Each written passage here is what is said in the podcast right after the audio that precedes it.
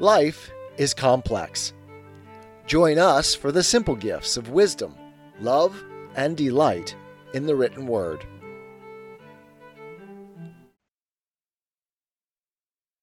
The Life and Adventures of Robinson Crusoe by Daniel Defoe. Chapter 9 A Boat, Part 1 But first I was to prepare more land, for I had now seed enough to sow above an acre of ground. Before I did this, I had a week's work, at least, to make me a spade, which, when it was done, was but a sorry one indeed, and very heavy, and required double labor to work with it. However, I got through that and sowed my seed in two large, flat pieces of ground, as near my house as I could find them to my mind, and fenced them in with a good hedge, the stakes of which were all cut of that wood which I had set before, and knew it would grow, so that in a year's time I knew I should have a quick or living hedge that would want but little repair. This work did not take me up less than three months, because a great part of that time was the wet season, when I could not go abroad. Within doors, that is, when it rained and I could not go out, I found employment in the following occupations, always observing that all the while I was at work I diverted myself with talking to my parrot and teaching him to speak and I quickly taught him to know his own name, and at last to speak it out pretty loud.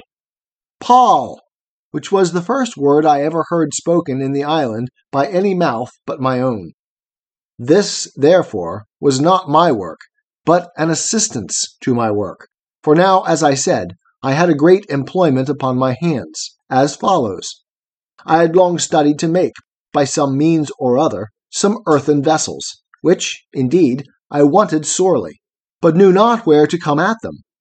However, considering the heat of the climate, I did not doubt but if I could find out any clay, I might make some pots that might, being dried in the sun, be hard enough and strong enough to bear handling, and to hold anything that was dry, and required to be kept so. And as this was necessary in the preparing corn, meal, etc., which was the thing I was doing, I resolved to make some as large as I could, and fit only to stand like jars, to hold what should be put into them. It would make the reader pity me, or rather laugh at me, to tell how many awkward ways I took to raise this paste, what odd, misshapen, ugly things I made, how many of them fell in, and how many fell out, the clay not being stiff enough to bear its own weight, how many cracked by the over violent heat of the sun, being set out too hastily, and how many fell in pieces with only removing, as well before as after they were dried. And, in a word, how after having labored hard to find the clay, to dig it, to temper it, to bring it home, and work it, I could not make above two large earthen ugly things, I cannot call them jars, in about two months' labor.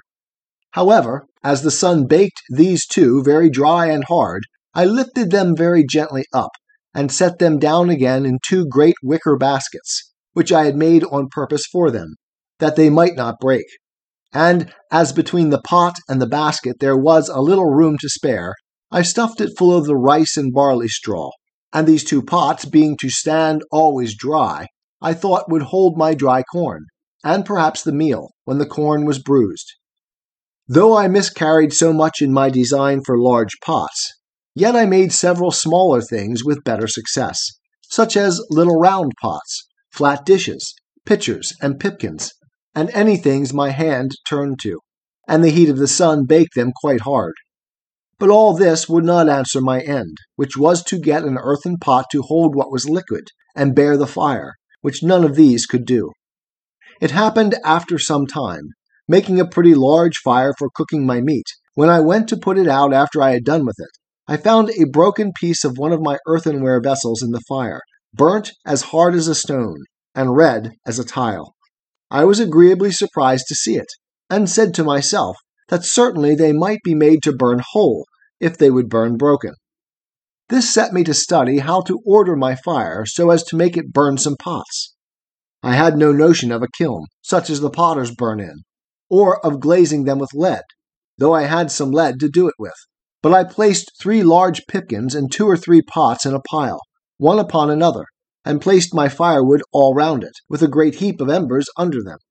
I plied the fire with fresh fuel round the outside and upon the top, till I saw the pots on the inside red hot quite through, and observed that they did not crack at all.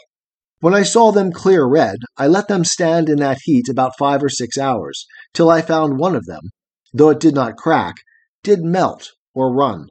For the sand which was mixed with the clay melted by the violence of the heat, and would have run into glass if I had gone on. So I slacked my fire gradually, till the pots began to abate of the red color, and watching them all night, that I might not let the fire abate too fast. In the morning I had three very good, I will not say handsome, pipkins, and two other earthen pots, as hard burnt as could be desired, and one of them perfectly glazed with the running of the sand.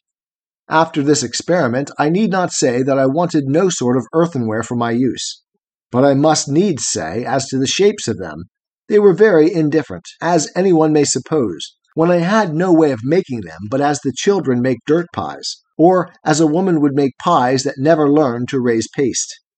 No joy at a thing of so mean a nature was ever equal to mine, when I found I had made an earthen pot that would bear the fire, and I had hardly patience to stay till they were cold, before I set one on the fire again with some water in it to boil me some meat, which it did admirably well and with a piece of kid I had some very good broth, though I wanted oatmeal, and several other ingredients requisite to make it as good as I would have had it been.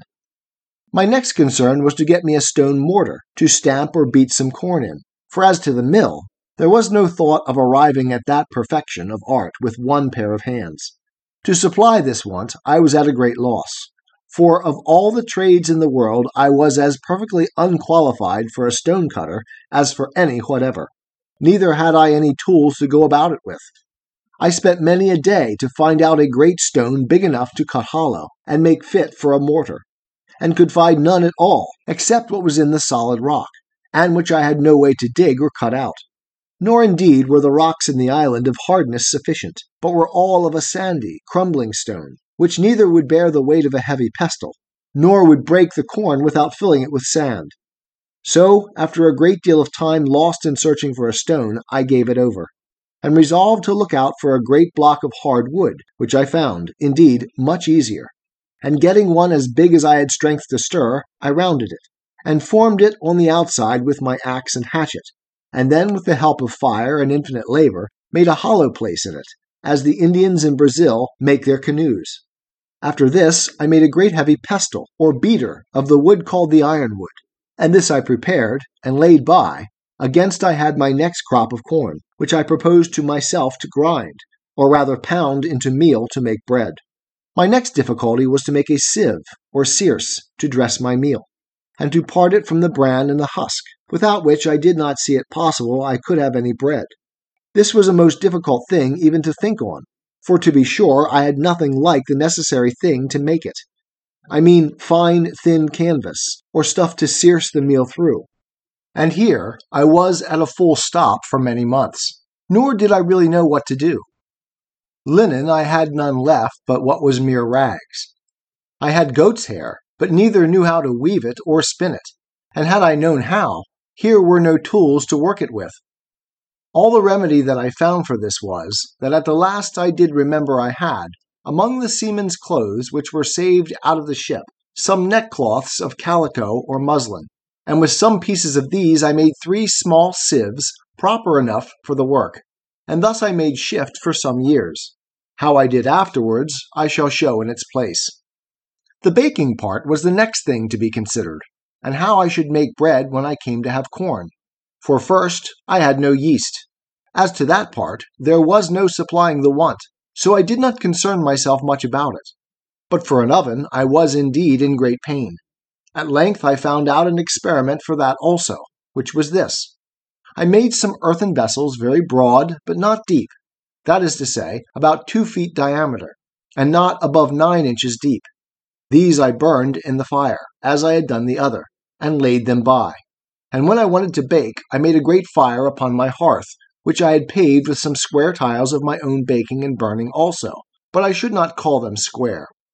When the firewood was burned pretty much into embers or live coals, I drew them forward upon this hearth, so as to cover it all over, and there I let them lie till the hearth was very hot. Then, sweeping away all the embers, I set down my loaf or loaves, and whelming them down the earthen pot upon them, drew the embers all round the outside of the pot, to keep in and add to the heat. And thus, as well as in the best oven in the world, I baked my barley loaves, and became in little time a good pastry cook into the bargain. For I made myself several cakes and puddings of the rice, but I made no pies, neither had I anything to put into them, supposing I had, except the flesh either of fowls or goats. It need not be wondered at if all these things took me up most part of the third year of my abode here. For it is to be observed that in the intervals of these things I had my new harvest and husbandry to manage, for I reaped my corn in its season, and carried it home as well as I could, and laid it up in the ear, in my large baskets, till I had time to rub it out, for I had no floor to thrash it on, or instrument to thrash it with.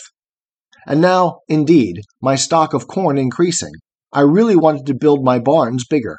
I wanted a place to lay it up in, for the increase of the corn now yielded me so much that I had of the barley about twenty bushels, and of the rice as much or more, insomuch that I now resolved to begin to use it freely, for my bread had been quite gone a great while. Also, I resolved to see what quantity would be sufficient for me a whole year, and to sow but once a year. Upon the whole, I found that the forty bushels of barley and rice were much more than I could consume in a year. So I resolved to sow just the same quantity every year that I sowed the last, in hopes that such a quantity would fully provide me with bread, and so forth. All the while these things were doing, you may be sure my thoughts ran many times upon the prospect of land which I had seen from the other side of the island. And I was not without secret wishes that I were on shore there, fancying that, seeing the mainland, and an inhabited country, I might find some way or other to convey myself further, and perhaps at last find some means of escape. But all this while I made no allowance for the dangers of such an undertaking, and how I might fall into the hands of savages, and perhaps such as I might have reason to think far worse than the lions and tigers of Africa. That if I once came in their power, I should run a hazard of more than a thousand to one of being killed, and perhaps of being eaten for I had heard that the people of the Caribbean coast were cannibals, or man eaters, and I knew by the latitude that I could not be far from that shore. Then, supposing they were not cannibals, yet they might kill me, as many Europeans who had fallen into their hands had been served, even when they had been ten or twenty together. Much more I, that was but one, and could make little or no defense. All these things, I say, which I ought to have considered well and did come into my thoughts afterwards, yet gave me no apprehensions at first, and my head ran mightily upon the thought of getting over to the shore. Tis the gift to be simple, tis the gift to be free, tis the gift to come down where we ought to be. And when we find ourselves in the place just right, twill be in the valley of love and delight. When true simplicity is gained, to bow and to bend, we will not be ashamed. To turn, turn will be our delight, till by turning, turning, we come round right.